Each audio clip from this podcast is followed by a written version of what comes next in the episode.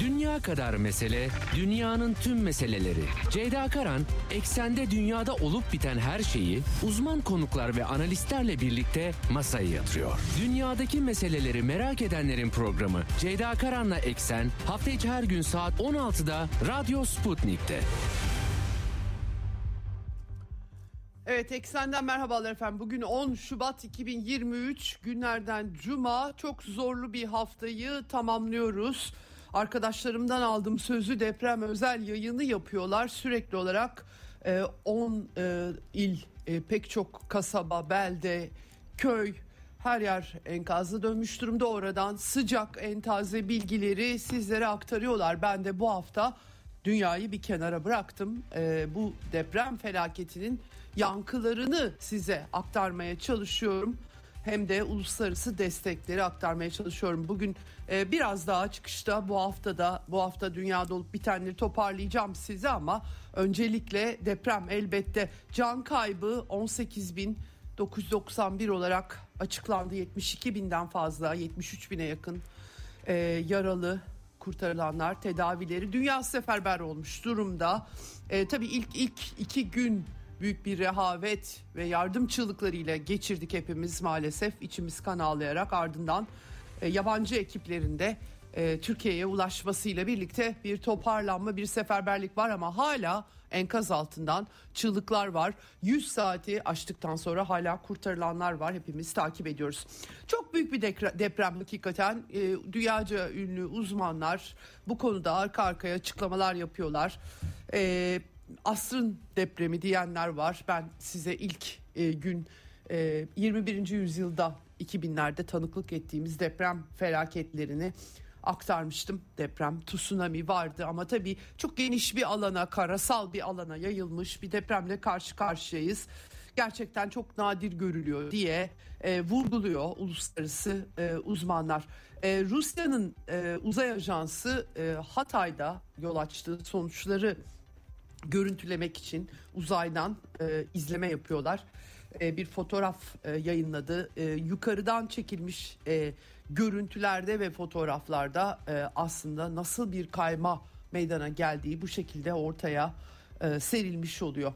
Evet, e, Türk Silahlı Kuvvetleri de sahada Hulusi Akar'ın açıklamaları var. Elimizden geleni yapıyoruz diyor. Kendisi de başlangıçta ilk günkü olumsuz hava şartları e, harekatımızı ciddi biçimde etkiledi diyerek eleştirileri karşılamış durumda. İki gündür konuşuyoruz. Silahlı kuvvetlerin sivil idare AFAD'ın e, koordinasyonundaki etkinliğinin ne kadar önemli e, olduğunu.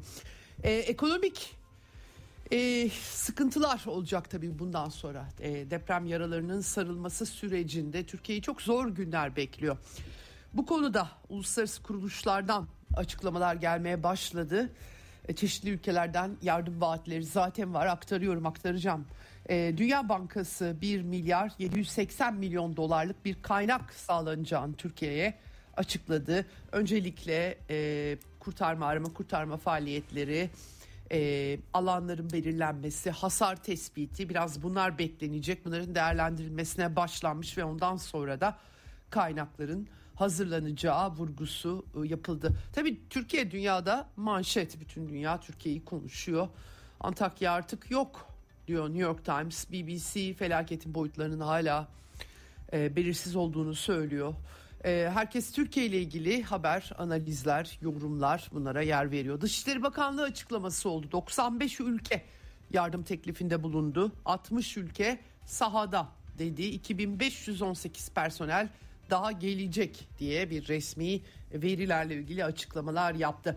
Seferberlik hali, dünya seferberliği, Azerbaycan en ön saflarda e, Türkiye'nin e, yardımına koşan ülkelerden e, yüzlerce çadır hatta binden fazla ifade ediliyor verilen çadırlar. Tabii bunların e, koordineli bir biçimde e, dağıtılması lazım. Çok ciddi sıkıntılar olduğu ve çadır ihtiyacının büyük olduğu e, bildiriliyor. Bölgedeki gazeteci arkadaşlarımızla özellikle kimi çadırların e, alt yeri e, kaplayan kısmının olmadığını söylüyorlar. Böyle eksiklikler de göze çarpıyor. Bunları da dile getirmek gerekiyor. Düzeltilmesi e, maksadıyla. Rusya e, ekipleri e, üst üste ekipler geldi. Onlar çalışmalarını devam ediyorlar. Dün itibariyle 3 kişiyi daha enkazdan e, çıkarttılar. Belarus ekipleri onlara katıldı. E, Türk halkına azami yardım sunmak için geldik dedi. Acil Durumlar Bakan Danışmanı Martinov'un açıklamaları var. Maraş'ta, Kahramanmaraş'ta bir Sahra Hastanesi Rusya Federasyonu hemen teşkil etti. Tam kapasiteyle 40'tan fazla doktor ve nitelikli elemanla çalışmalara başladılar. Twitter üzerinden adresi de verildi İzzet Begoviç e, Parkı'nda. E, bunun da yayılması istendi ki insanlar, ihtiyaç duyan insanlar gidebilsinler diye tam e, tam tedavi, cerrahi, e, müdahale dahil olmak üzere 7-24 e, hizmet veriyorlar. Ee, Türkiye hem de Suriye ile Rusya tabii ki e, sürekli temas halinde Bakan Yardımcısı Dışişleri Bakan Yardımcısı Gruşko e, bu bunu e, dile getirdi. Yapılacakların e, tabii ki Türkiye'nin işi bu ama her türlü desteğe yardıma açığız. Başvuruları Türk ortaklara da ileteceğiz dedi. Tüm kuruluşlara seslendi. Rusya içerisinde de bir seferberlik hali e, var. Belarus'un 64 kişilik ekibine ek olarak ikinci bir ekip daha yine Lukashenko sevk etmiş gözüküyor. Özbekistan, Kazakistan ekipleri de çalışıyorlar sahada. Hatay'da 13 kişiyi enkaz altından Özbek ekipleri e, kurtarmışlar. 64 kişinin maalesef cansız bedenlerine e, ulaşmışlar. Kazakistan ekibi de öyle. E, Kübalı doktorlar geldi. 2005'te Amerika'da Katrina kasırgası sonrası e, e, oluşturulan bir e, sağlık ekibiydi bu.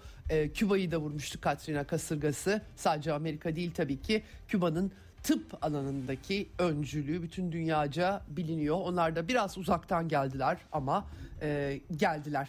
Ee, Suudi Arabistan'dan 3. yardım uçağı yollanmış 100 ton yardım malzemesiyle Çinli ekip harıl harıl çalışıyor. Bir, bir başka bir ekip daha geldi. Hatta Haydi Türkiye sloganlarıyla uçaklara bindiklerini gördük. Gerçekten göz yaşartıcı bir küresel yardımlaşma olduğunun altın çizmek gerekiyor. Moğolistan Hatay'da Moğolistan ekibi 3 kişiyi enkaz altından kurtarmış. İsrail ekipleri aynı şekilde 4 günde 17 kişiyi enkaz altından çıkarmışlar. 400'den fazla ekip üyesi var İsrail'den Türkiye'nin yardımına koşan. Ee, e, İsrail Hahambaşı e, Türkiye'de bulunan arama kurtarma ekibine Şabat gününde Cuma günü oluyor e, çalışmalara devam etmelerini söylemiş dindar olanları açısından İsrail'de normalde Şabat günü hiçbir e, eylemde e, bulunulmaz. Dini kurallar bunu gerektirir. Haham başından anlamlı bir çağrı olduğunu görüyoruz.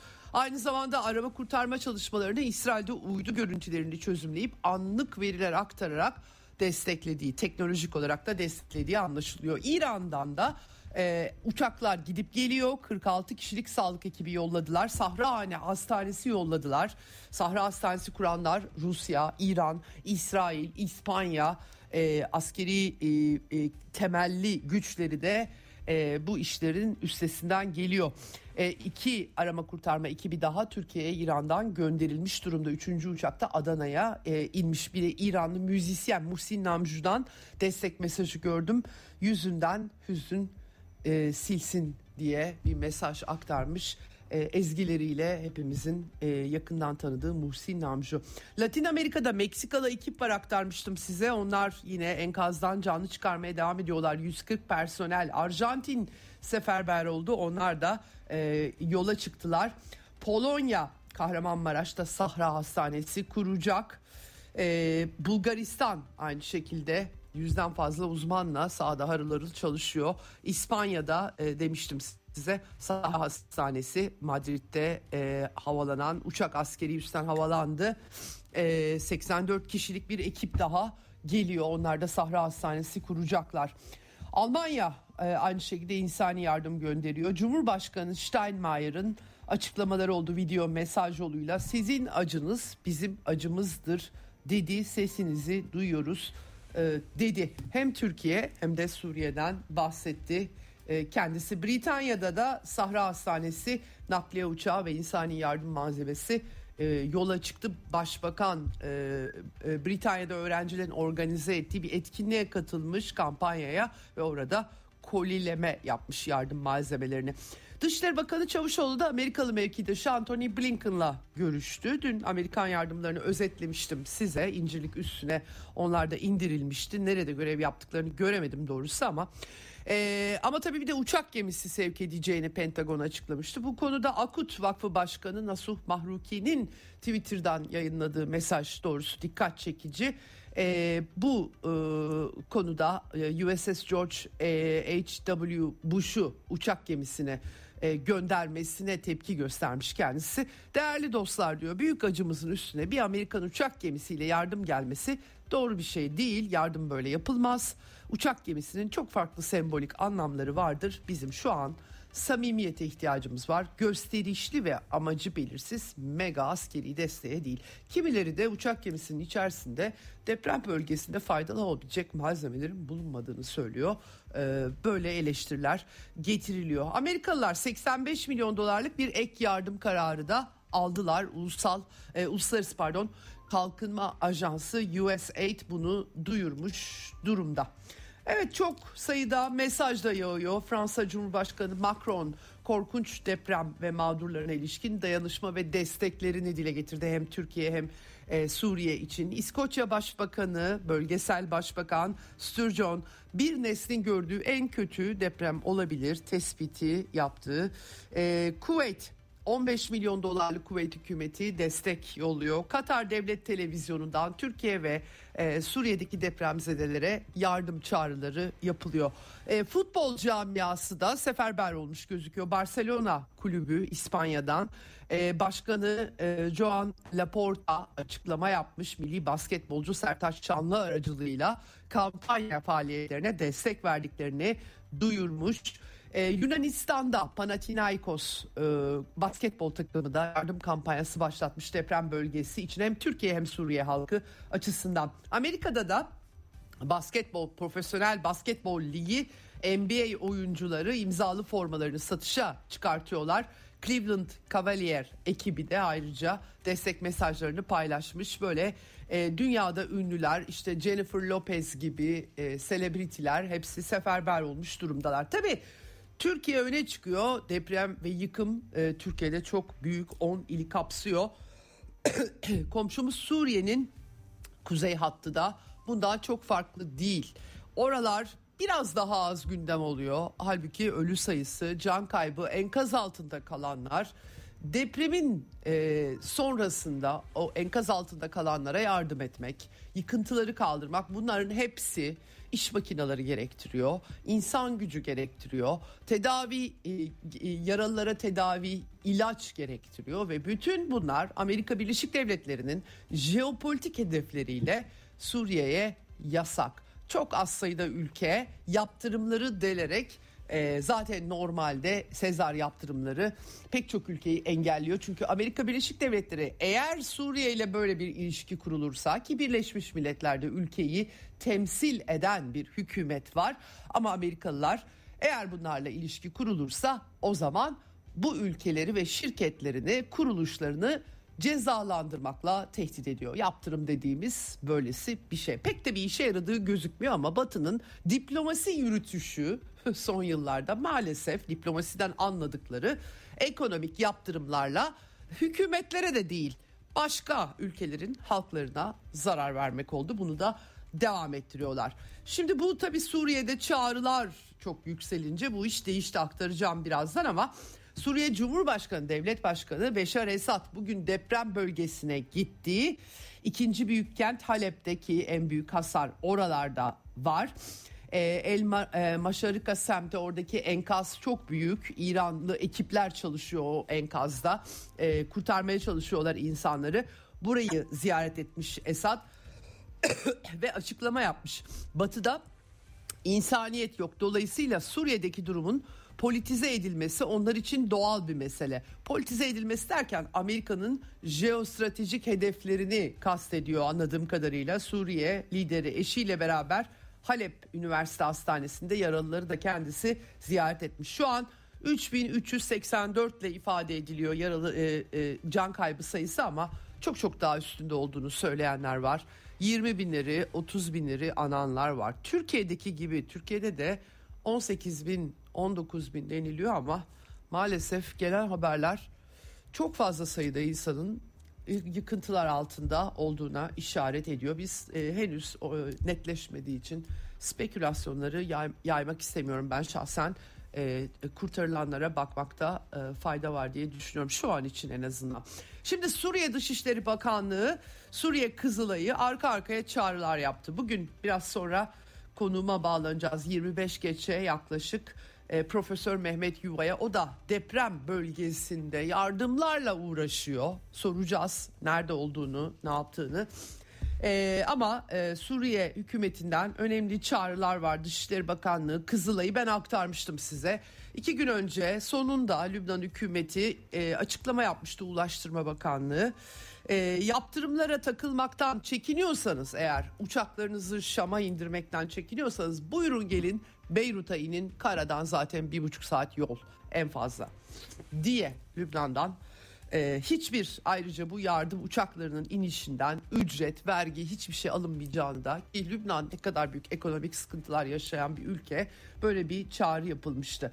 Ee, şimdi göreceğiz tabii ama Avrupa Komisyonu e, kriz yönetimi sorumlusu Janes Lenarcic'in açıklamaları var işte BM e, çağrı yaptı cesaretlendiriyoruz biz de üyelerimizi falan diye böyle çok muğlak laflar yani ne gibi bir yardım yapacakları bellidir. Bu arada tuhaf olanı Suriye e, devletini Birleşmiş Milletler'de temsil eden bir yapı var. Suriye hükümeti. yani Amerikalıların kendi kuralları olabilir ama ben uluslararası hukuktan bahsediyorum. Birleşmiş Milletler üyesi Suriye.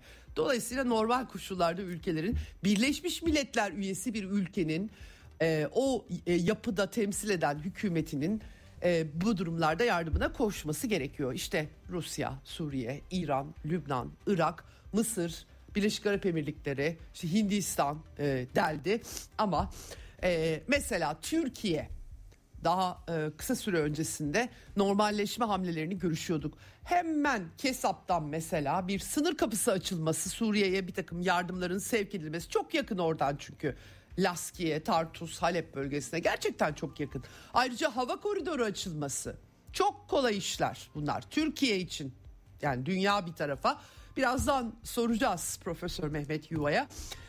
E, tam da e, işte İran'ın da katılmasıyla tekrardan Astana sürecinin de devamı olarak e, bakanlar düzeyinde ve sonra belki liderler düzeyinde temasların başlaması gündeminin üstüne geldi. Ortak kader depremi diyelim. Bu ortak kaderi nasıl değerlendirecekleri tabii ki siyasilere bağlı.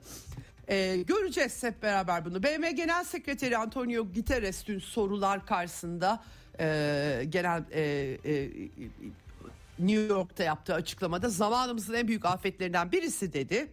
Milyonlarca e, sığınmacıyı Türkiye ağırladı. Şimdi artık uluslararası toplum aynı cömertliği göstermeli. Tabii haklı, doğru. Keşke böyle bir şeye gerek olmasaydı. Keşke Suriye'de bir savaş, çatışma, rejim değişikliği, liberal müdahalecilik hamleleri, radikal İslam'ı ılımlılaştırıp destekleme gibi şeyler. Keşke bu böyle bunlar icra edilmeseydi ama Amerika'nın var olduğu dünyada bunların aksi pek mümkün değil doğrusunu söylemek gerekirse. Dolayısıyla biz de en çok sığınmacılarla bu krizden etkilendik. Şimdi destek zamanı diyor BM e, Genel Sekreteri e, Guterres. 25 milyon dolarlık yardım fonu Suriye için. Nerede? Çözemedim. Birleşmiş Milletler Genel Sekreteri bu arada Suriye hükümetini de bir üye devlet olarak gözetmekle mükellef.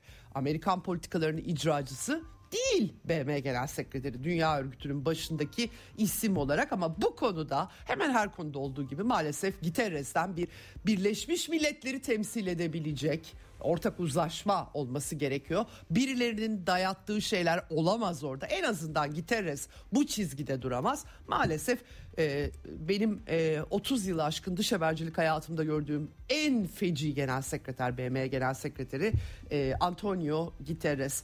E, yaptırımlar Suriye'ye yardım etmeyi engellememeli gibi bir açıklama yaptı.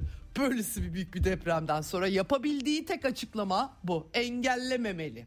Bakınız hakikaten çok acayip. Şimdi BM'nin e, ilk insani yardımı da e, El-Kaide bölgesine Amerikalıların kayırdığı El-Kaide bölgesine ulaşmış durumda. Sınırdan depremden bu yana ilk kez geçmiş cilve gözünden ama orası El-Kaide. Heyet Tahrir bu arada Amerikan medyasına Heyet Tahrir Şam'ın El-Kaide'nin liderleri konuşabiliyorlar artık böyle bir ortam yarattılar orada. Şimdi 6 tırlık kamyon konvoy geçmiş ama bunlar zaten gitmesi gerekenler. Yani ekstradan bir yardım deprem yüzünden falan değil. Dolayısıyla El-Kaideciler uluslararası toplumdan şikayet etmişler. Komedi böyle acayip bir e, durum oluşmuş durumda. Amerika Birleşik Devletleri bütün bu tartışmalar ve çağrıların ardından da 180 günlük yaptırım muafiyeti getirmiş Suriye'ye. Çok şahane. Hazine Bakanlığı yapmış açıklamayı. E, Hazine Bakanlığı açıklamasında deniliyor ki efendim bakınız ABD yaptırımları e, meşru insani yardımları hedef almıyormuş. Nasıl olabilir? Yakıt gidemiyor, ilaç gidemiyor. Hangi insani yaptır yardımları hedef almıyor? Ben anlamadım ya. Yani. Amerikalılar e, çok e, e, böyle bir e, ahmak yerine koymak bu başka bir şey değil. Siz eğer bir ülkeye yakıt ulaşmasını engelliyorsanız, ilaç ulaşmasını engelliyorsanız o zaman bal gibi de insani olarak o ülkeyi çökertmeye çalışıyorsunuz demektir. Başka izahı yok ama Amerikan e, açıklamasında ABD yaptırımları meşru insani yardımları hedef almıyor. Meşru insani yardım, gayrimeşru insani yardım diye bir şey mi var? Gerçekten inanılır gibi değil e, bu durum. E, diyeceksiniz ki tabii nasıl oluyor hangi zihniyetin ürünü o zihniyeti de Washington Post gazetesinde Amerika Dışişleri'nin eski Orta Doğu politikaları danışmanı Vael El Zayat ortaya koymuş efendim bunların zihniyetini. Deprem kurbanlarına yardım etmek için Suriye'ye yönelik yaptırımları kaldırmayın diyor. Zihniyet bu. Evet. Maalesef zihniyet. Şimdi tabii Amerika böyle diyebilir. Millerce ötede. Peki Türkiye ne yapıyor? Suriye ile normalleşmek ve sığınmacı sorununu çözmekten bahseden Türk hükümeti ne yapıyor? Evet Çavuşoğlu'nun açıklamasını aktarmıştım size anlamlı diye ama o da bir açıklama sonuç itibariyle. Suriye bölgelerine gönderebiliriz. Ne zaman? Diye sormamış gazeteci arkadaşlarım kendisine her şey olup bittikten sonra mı diye. Ama e, anladığımız kadarıyla Çavuşoğlu'nun Blinken'le görüşmesinden Yarubiye kapısı e, açılması burası YPG bölgesi daha çok Irak sınırına doğru yani deprem bölgesi orada değil öbür tarafta. Dolayısıyla kapının başka bir yerden açılması gerekiyor oradan değil. E, ama tabii bunlar Amerika depremi bile e, jeopolitik hesapları için çok çare kullandığı için böyle bir sonuç çıkıyor ortaya. Yani Erbil Havaalanı'na e, gitmenin ne alemi var şurada hemen burnumuzun dibindeki yer varken diye de çok fazla sormuyor tabii gazeteciler. Malum herkes Amerikan politikaları en iyisidir diye düşündüğü için. Ee, bakalım bunu e, göreceğiz. Çin'den e, çok sert açıklamalar var Amerika'ya yönelik. Çin Dışişleri Sözcüsü Mao Ning yıllarca süren savaş ve kargaşanın üstüne gelen yıkıcı depremler Suriye'yi korkunç ve insani kriz içinde bıraktı dediler. E, Çinli sözcü e, ABD'nin sık sık düzenlediği askeri saldırıları ve uyguladığı ekonomik yaptırımlar büyük sivil kayıplara neden oldu. Suriyelilerin geçim araçlarını ellerinden aldı. Felaketin ardından ABD jeopolitik saplantılarını bir kenara atmalı ve Suriye'ye insani yardımların kapısını açmak için Şam'a yönelik tek taraflı yaptırımları derhal kaldırmalı demişler.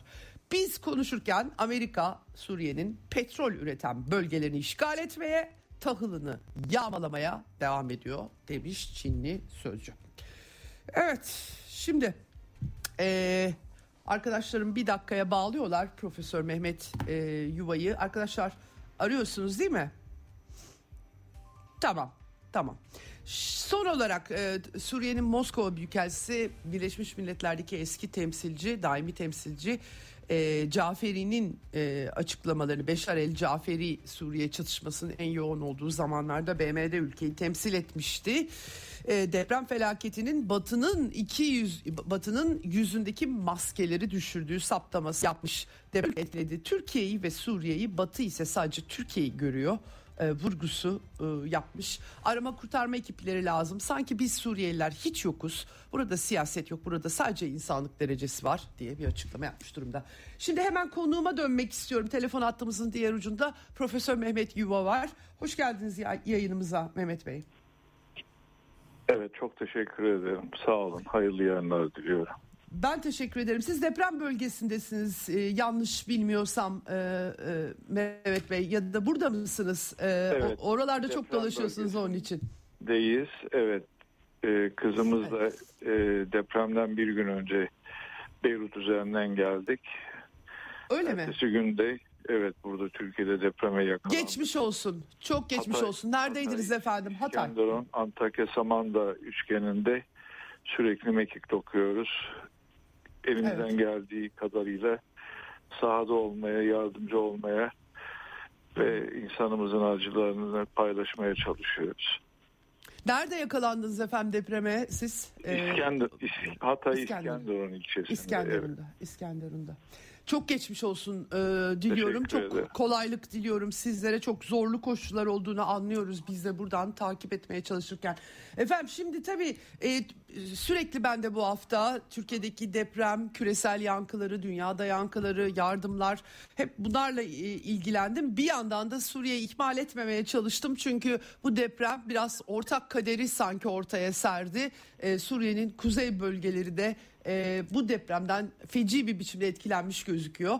E, ve e, tabii e, biz kendi yaralarımızı sarmaya çalışıyoruz ama Suriye komşumuz, sınır komşumuzda da e, çok farklı bir durum yok. Şöyle bir fark var ki e, Türkiye'nin e, bütün sıkıntılara e, ve e, koordinasyon sorunlarına rağmen e, dış desteği ve e, bir ülke olarak e, kaynakları daha fazla ama Suriye Suriye'de ağır Amerikan yaptırımları var. Bugün itibariyle Amerikan yönetimi 180 gün yaptırım muafiyeti gibi bir açıklama yaptı. Gerçi e, Amerikan yaptırımlarının meşru insan yardımları hedef almadığı gibi tuhaf bir iddia eşliğinde yaptılar bu açıklamayı ama e, e, ben e, açıkçası hem Amerika'yı bir kenara koyuyorum da e, Türkiye'nin en fazla herhalde bu koşullarda e, aynı zamanda Suriye içinde bir şekilde kapıları açarak seferber olunmasını ya kendisi olacak ya da olunmasını kolaylaştırması gerekiyor diye düşünüyorum. Ne dersiniz?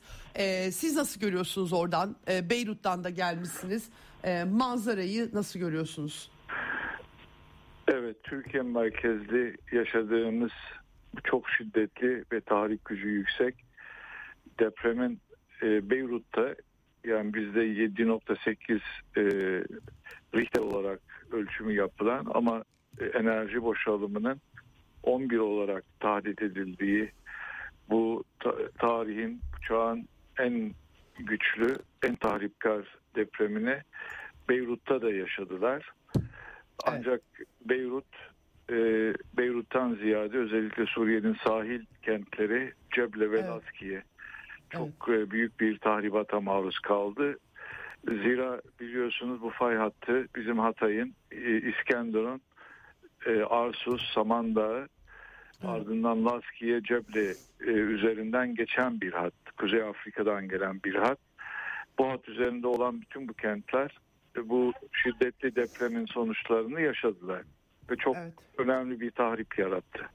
Ancak unutmayalım aynı zamanda Halep'in kuzeyi yani bizim Antep e, ve Maraş Urfa hattına yakın olan Suriye e, şehirlerinde, kasabalarında, köylerinde de çok ciddi bir tahribat yarattı.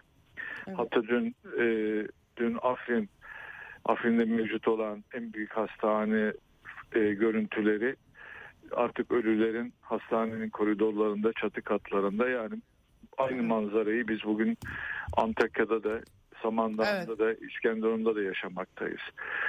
Şimdi e, Amerika'nın 180 günlük insani yardımları yapılabileceği e, açıklaması iki yüzlülüğün daniskasıdır. Aslında çok alçakça bir yaklaşım. Zira e, ben bugün e, onu okuma ve muhtevasını yakinen inceleme fırsatı buldum. Yani Amerikan Maliye Bakanlığı'nın veya işte Bütçe Bakanlığı'nın tercümesi nasıl yapacaksın? Haz- Hazine Bakanlığı diyebiliriz. Hazine Buyurun. Bakanlığı diyelim. Hazine Bakanlığı'nın e, yayınladığı beyanata baktığınız zaman o 180 günlük e, insani yardım bile birçok şarta bağlanmış. Yani bu yardımlar gelmeden önce önce beyefendiler bu yardımlar e, bu yardımları koordine edenler işte ambargo listesinde mi? İşte Amerika'nın kara listesinde mi? İşte bilmem hangi şartları e, yerine getiriyorlar mı? Haizler mi? Yani 180 gün belki e, sürecek olan bir araştırma sonrasında bu onaylar çıkabilecek. Ki zaten Suriye e, halkının ve Suriye'nin çok muhtaç olduğu bu yardımların şartlı olarak kendisine iletilmesini zül olarak kabul eder. O halkın karakterini, devletin karakterini yakinen bilen birisi olarak da söylüyorum. Bu anlamıyla e, Amerika'nın almış olduğu e, bu karar öncesinde de Avrupa Birliği'nin Birleşmiş Milletler'in de aslında ne kadar aciz, evet. ne kadar ikiyüzlü ve e, insani yardım olarak propagandasını yaptıkları birçok çalışmanın aslında hiç de insani olmadığı ve insanlıktan bunların nasibini çok fazla almadıklarını da görmekteyiz. Evet. Türkiye boyutuyla ilgili olarak evet Türkiye Suriye'de aynı kaderi paylaşan, aynı depremi yaşayan, aynı acıları paylaşan, sevinçleri ve hüzünleri birlikte tecrübe eden iki önemli komşu ülke. Bu sebeple de sizin e, bu radyo programınız bunun için sizlere çok çok teşekkür ederim. Çünkü bu konuya e, işaret eden, bunun önemini idrak eden e, nadir gazetecilerden ve radyo programcılarından birisiniz. Onun için adıma ve Suriye Türkiye halkı adına da size özel teşekkür ediyorum. Estağfurullah. Türkiye'nin Dışişleri Bakanlığı'nın bir an önce Hatay Yayladağ sınır kapısını yani 2013'ün Mayıs ayında Bakanlar Kurulu kararı olmadan Ahmet Davutoğlu'nun o dönemin Dışişleri Bakanı sıfatıyla bir bakanlık mektubu yazarak Hatay Yaladağı'nın kapatılması ve geçişlerin Suriye tarafına geçişlerin ve Suriye tarafına Türkiye geçişlerinin men edilmesi ve engellenmesi kararını aslında Sayın Çavuşoğlu aynı şekilde bir kararla yani Bakanlar Kurulu'na ve Cum Cumhurbaşkanı kararnamesine bile ihtiyaç duymadan o karar lave edilir ve tekrar bu kapı açılır. Bu kapının açılması iki önemli şeyi beraberinde getirecektir. Hatay'a özellikle dün ve bugün hakikaten ihtiyaçtan çok daha fazlası geldi ve gelmektedir ve yolda halen gelen onlarca tır var. Evet. Bugün İskenderun'da e, 4 tırın boşaltılması ve dağıtılmasında aktif olarak da görev aldım. E, yani ihtiyaçtan çok daha fazlası var. Mesela bu tırlar direkt yoluna devam eder. İskenderun'dan hemen 180 kilometre uzaklıkta olan Laskiye ve Ceble şehirlerine bu tırlar yardımlarını ulaştırabilir. Zira Suriye 10 senedir 11 senedir çok ciddi bir tahripkar savaşa maruz kaldı. Halkı hakikaten bu tür yardımlara çok muhtaç.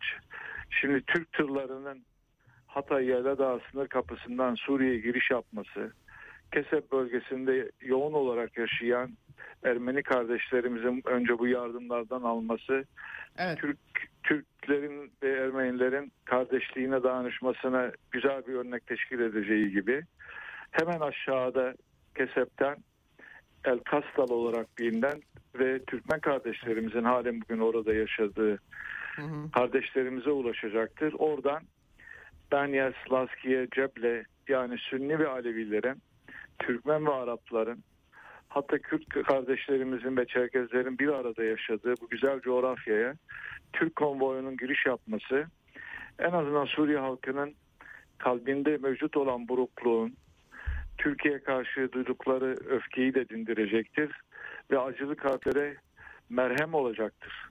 Hı hı. Bu da dayanışmanın güzel bir örneğini ortaya koyacaktır.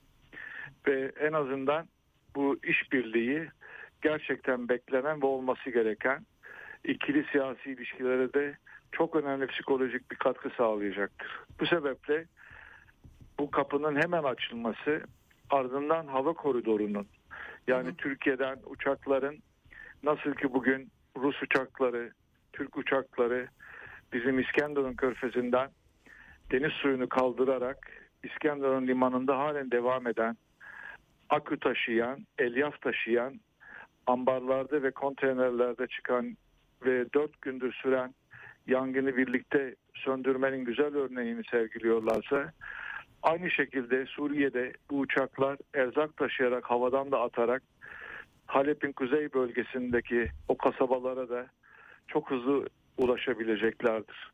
Hı hı. Hava koridorunun da açılması en azından önümüzdeki dönemlerde yapılması gereken Ankara Şam, Şam İstanbul seyir seferlerinin veya Türk Hava Yolları'nın Suriye hava sahasını kullanarak sivil taşımacılığı artık yakın Suriye komşu ülkelerine hızlıca yapabilme imkanı bulacaktır.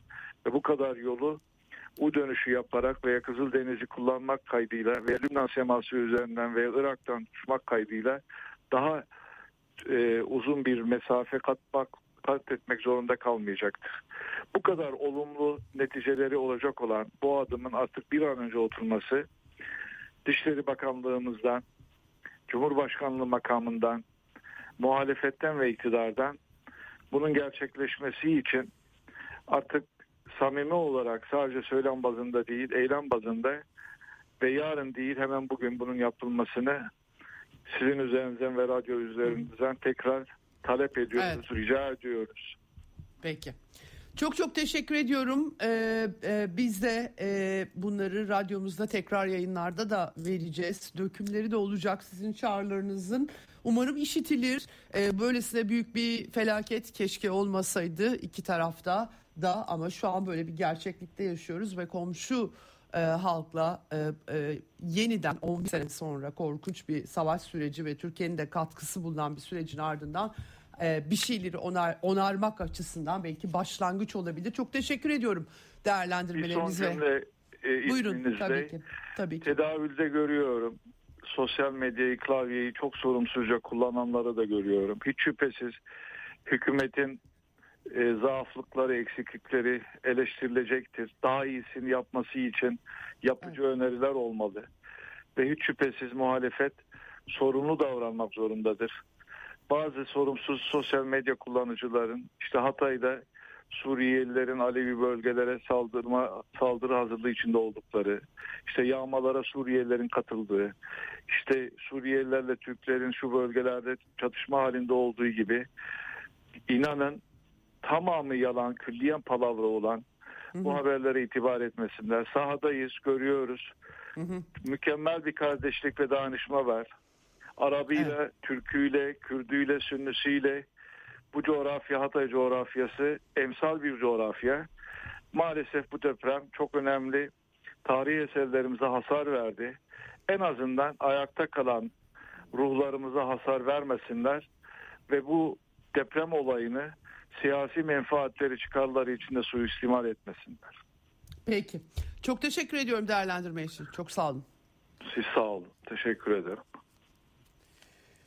Evet, Profesör Mehmet Yuva ile konuştuk. Bunun e, bir başlangıç olması çok elim, talihsiz bir olay olmakla beraber özellikle tabii ki Amerika'nın, e, Avrupa Birliği'nin, Batı'nın genel çifte standartları biliniyor ama Türkiye açısından bu durum ne kadar farklı bunu e, anımsattı Profesör Mehmet Yuva. Hava koridoru açılması, kapının sınır kapısı çünkü çok yakın benim de size ifade ettiğim gibi Yayla e, Kesep hattından çok kolaylıkla e, yardımların bir kısmını aktarmak mümkün olacak. Bunun altını çizdi, bu çağrıyı yaptı kendisi.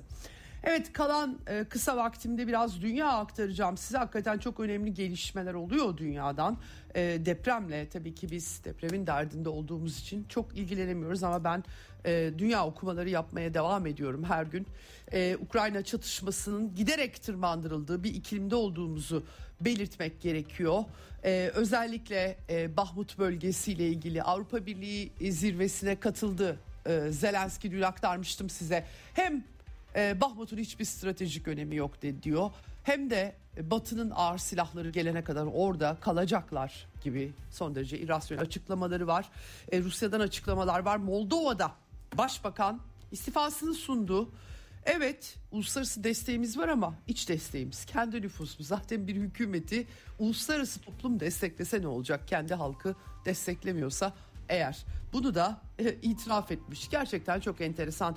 Dün itibariyle e, ben eksen sırasında görmedim. Yayında başka şeylere odaklanmıştım ama SpaceX'in başkanı e, Gwynne Shotwell e, bu teknolojinin Ukrayna'da Ukrayna ordusunun askeri hedefleri için kullandığı e, teknoloji, uydu teknolojisini silah olarak geliştirmediklerini söyleyip İHA'lara Ukrayna ordusunun sınırsız erişimine son vereceklerini du- duyurdu. Hemen arkasından Elon Musk'ın hapse atılması çağrıları yükseldi liberal batıdan. Akıl alır gibi değil. Tümüyle militarist yani ben artık dördüncü Reich mı kuruluyor falan diye düşünüyorum baktığım zaman batıdaki atmosfere, iklime e, aklım almıyor doğrusunu söylemek gerekirse. E, ama Star X'ten bilemiyorum ne kadar dayanacaklar. Daha önce de çekmeye çalışmışlardı bu çatışmadan. E, bunun bir sebebi de e, size aktaramadım ama bir e, haberler ve görüntülerini ben bizzat izledim Telegram hesaplarından. Ukraynalı bir askerin bir Rus askeri üzerinde kullandığı kimyasal silah. Bunların tespitinin bir şekilde bu uydu teknolojisini de kullanarak yapıldığı söyleniyor.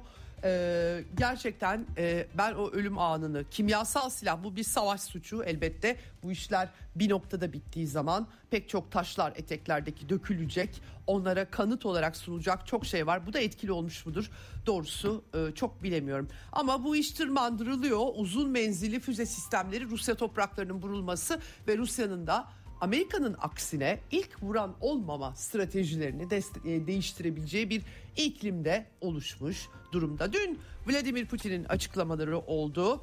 Ee, bu çatışmayı kendilerinin başlatmadığını tekrar ediyorum. Bir kez daha tekrar ediyorum dedi. Biz bu düşmanlığı başlatmadık. Biz bitirmeye çalışıyoruz dedi.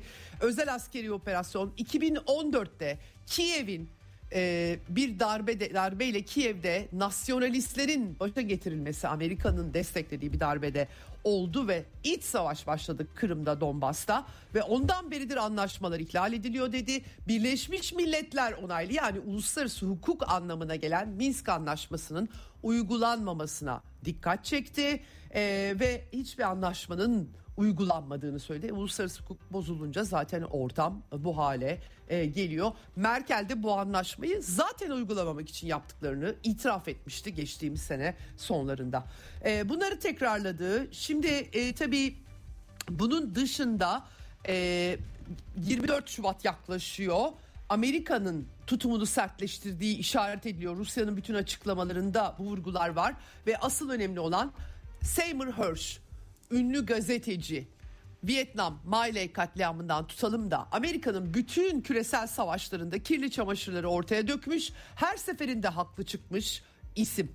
Kendisi bir blogçuymuş gibi çünkü bir tek blogta yazabiliyor artık resmen batıdaki medya yasakları herkesi boğuyor ama Seymour Hersh haberciliği yüzünden buna maruz kalmıştı çok önceden. Kendi blog sitesinde yazıyor. Dolayısıyla blogçu diye küçümseyerek e, kendisinin haberini gayrimeşrulaştırma çalışmaları gündeme geldi. Amerika Dışişleri Bakanlığı da tekrar reddetti. Herkes Amerika bu şekilde reddediyorsa demek ki bu hikaye doğrudur diyor doğal olarak bugüne kadar o kadar çok yalan söylendi ve o kadar çok yalan gerçek çıktı ki dolayısıyla burada da e, zaten biz biliyoruz e, baştan beri bu Kuzey Akım 2 hattı bir bu arada tabii şöyle bir sıkıntı var Kuzey Akım 2 hattı ABD'nin müttefikinin bir sivil altyapı tesisi. Bunu bu şekilde Seymour Hersh'ün ifadesiyle Amerikan dalgıçlarının Haziran ayında Haziran ayında yerleştiriyor Amerikalılar e, bir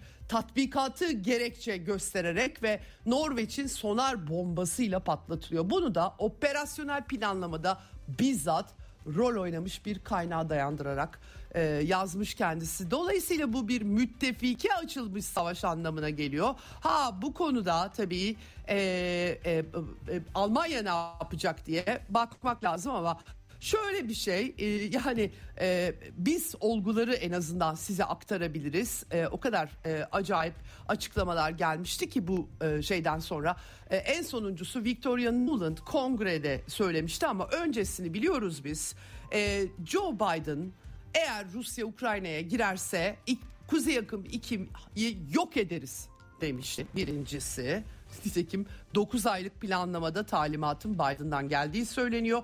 İkincisi Ekim ayında Anthony Blinken e, Kuzey Akım 2000'in iki hattının Almanya'nın enerji hattının yok edilmesinin devasa bir stratejik fırsat sunduğunu söylemişti kendilerine. Acaba uzaylılar mı bu fırsatı Amerika'ya sundu? Mike Pompeo aynı zamanda eski Amerikan Dışişleri Bakanı Amerika'nın bu projeyi durdurmak için her şeyi yapacağını defalarca dile getirmişti ve Victoria Nuland da Ocak sonunda kongre oturumunda e, sizler gibi ben de o me, e, yönetimin bu Kuzey Akım 2'nin e, denizin altında bir metal yığınına dönüşmesinden memnun olduğunuzu görüyorum diye açıklama yapmıştı. Bu açıklamaları gayet güzel yapıyorlar ve sonra da işte bizim alakamız yok diyerek yalanlama yapıyorlar. Norveç Dışişleri Bakanlığı da e, iddiaları e, yalanlamış bir rolleri olmadığını söylemiş. Tabii kimseye pek inandırıcı bulmuyor. E, e, Çinli uzmanlar en son yani çok e, bu e, iddialar gayet güvenilir geliyor diye açıklama yaptılar.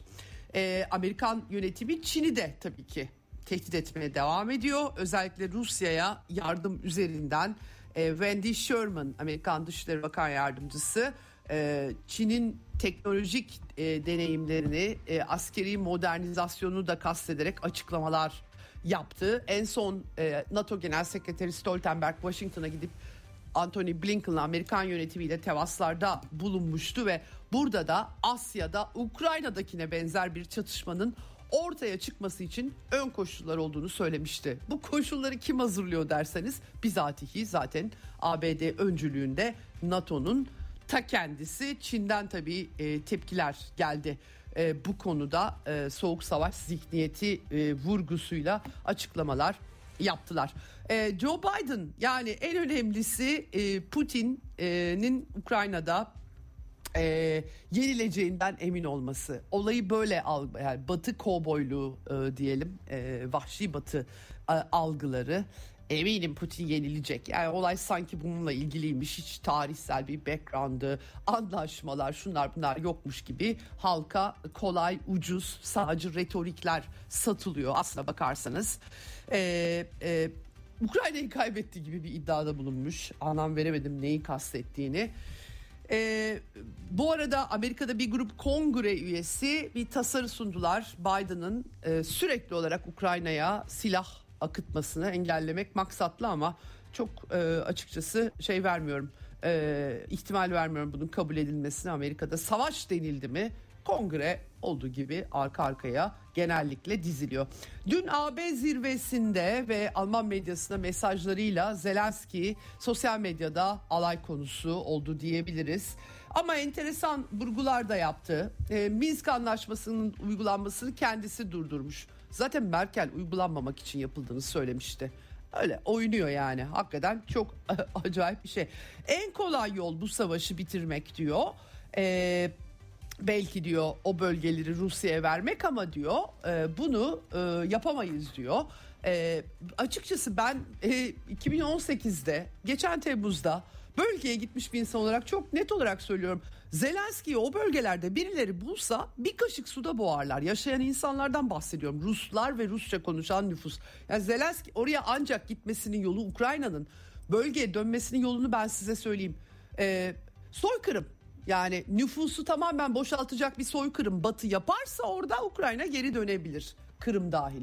Yoksa imkanı yok yani açıkçası. Dolayısıyla hedefledikleri şey soykırım mı sorusu çıkıyor. Aksi takdirde siyaseten askeri olarak zaten tartışmalı ama bilinmez askeri anlamda ama siyaseten e, hiç başka bir anlamı olmayan bir hedef koyuyorlar.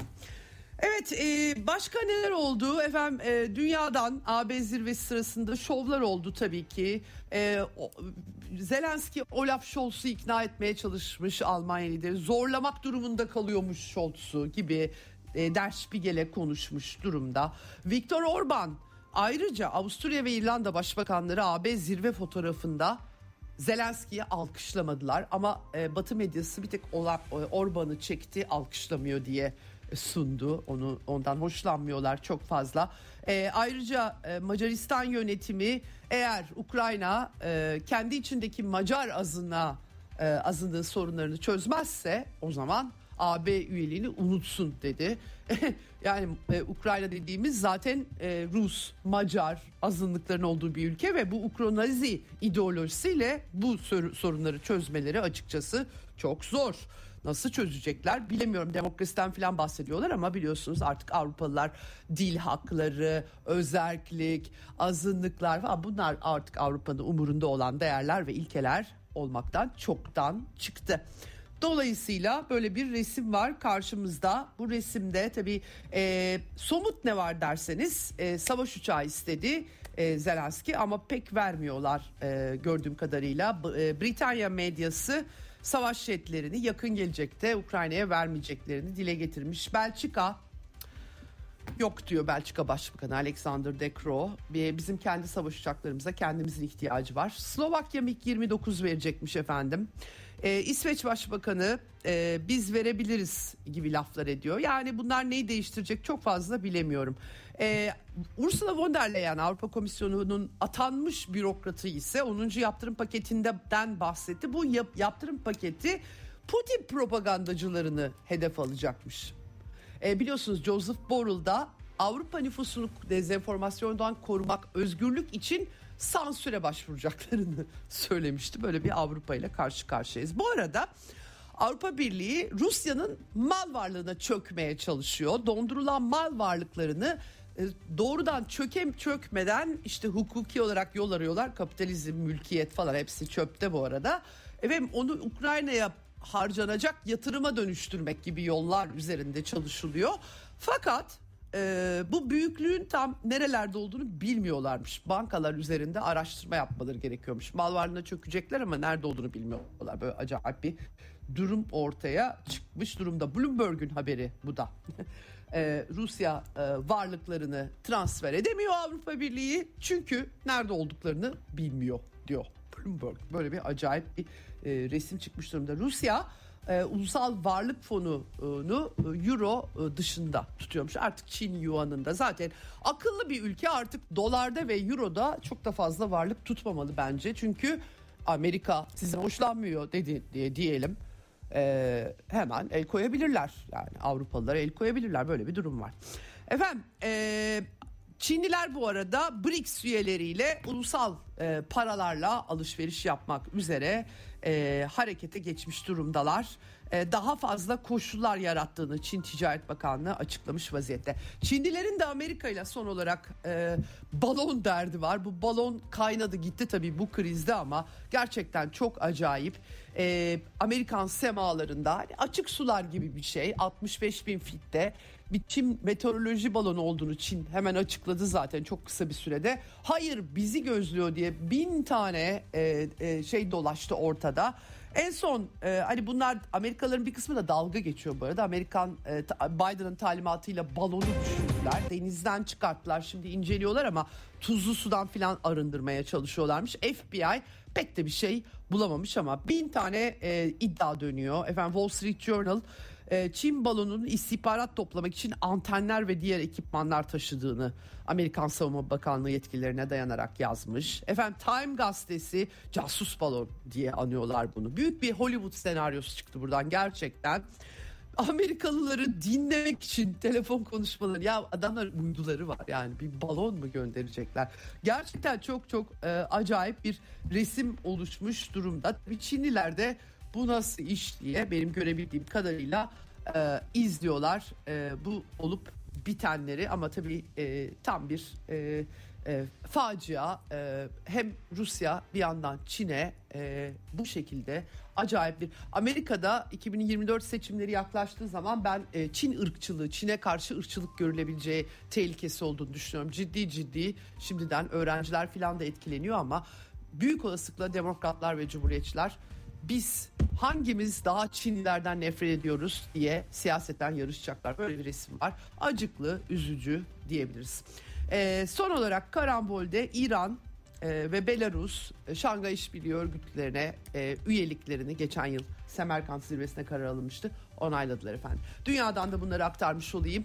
E, sözü arkadaşlarıma e, aktarıyorum şimdi. Deprem özel yayınımıza devam etmek üzere. Haftaya pazartesi günü buluşmak üzere Eksen'den. Hoşçakalın. Ceyda Karan'la Eksen sona erdi. Dünya kadar mesele, dünyanın tüm meseleleri. Ceyda Karan, eksende dünyada olup biten her şeyi uzman konuklar ve analistlerle birlikte masaya yatırıyor. Dünyadaki meseleleri merak edenlerin programı Ceyda Karan'la Eksen hafta içi her gün saat 16'da Radyo Sputnik'te.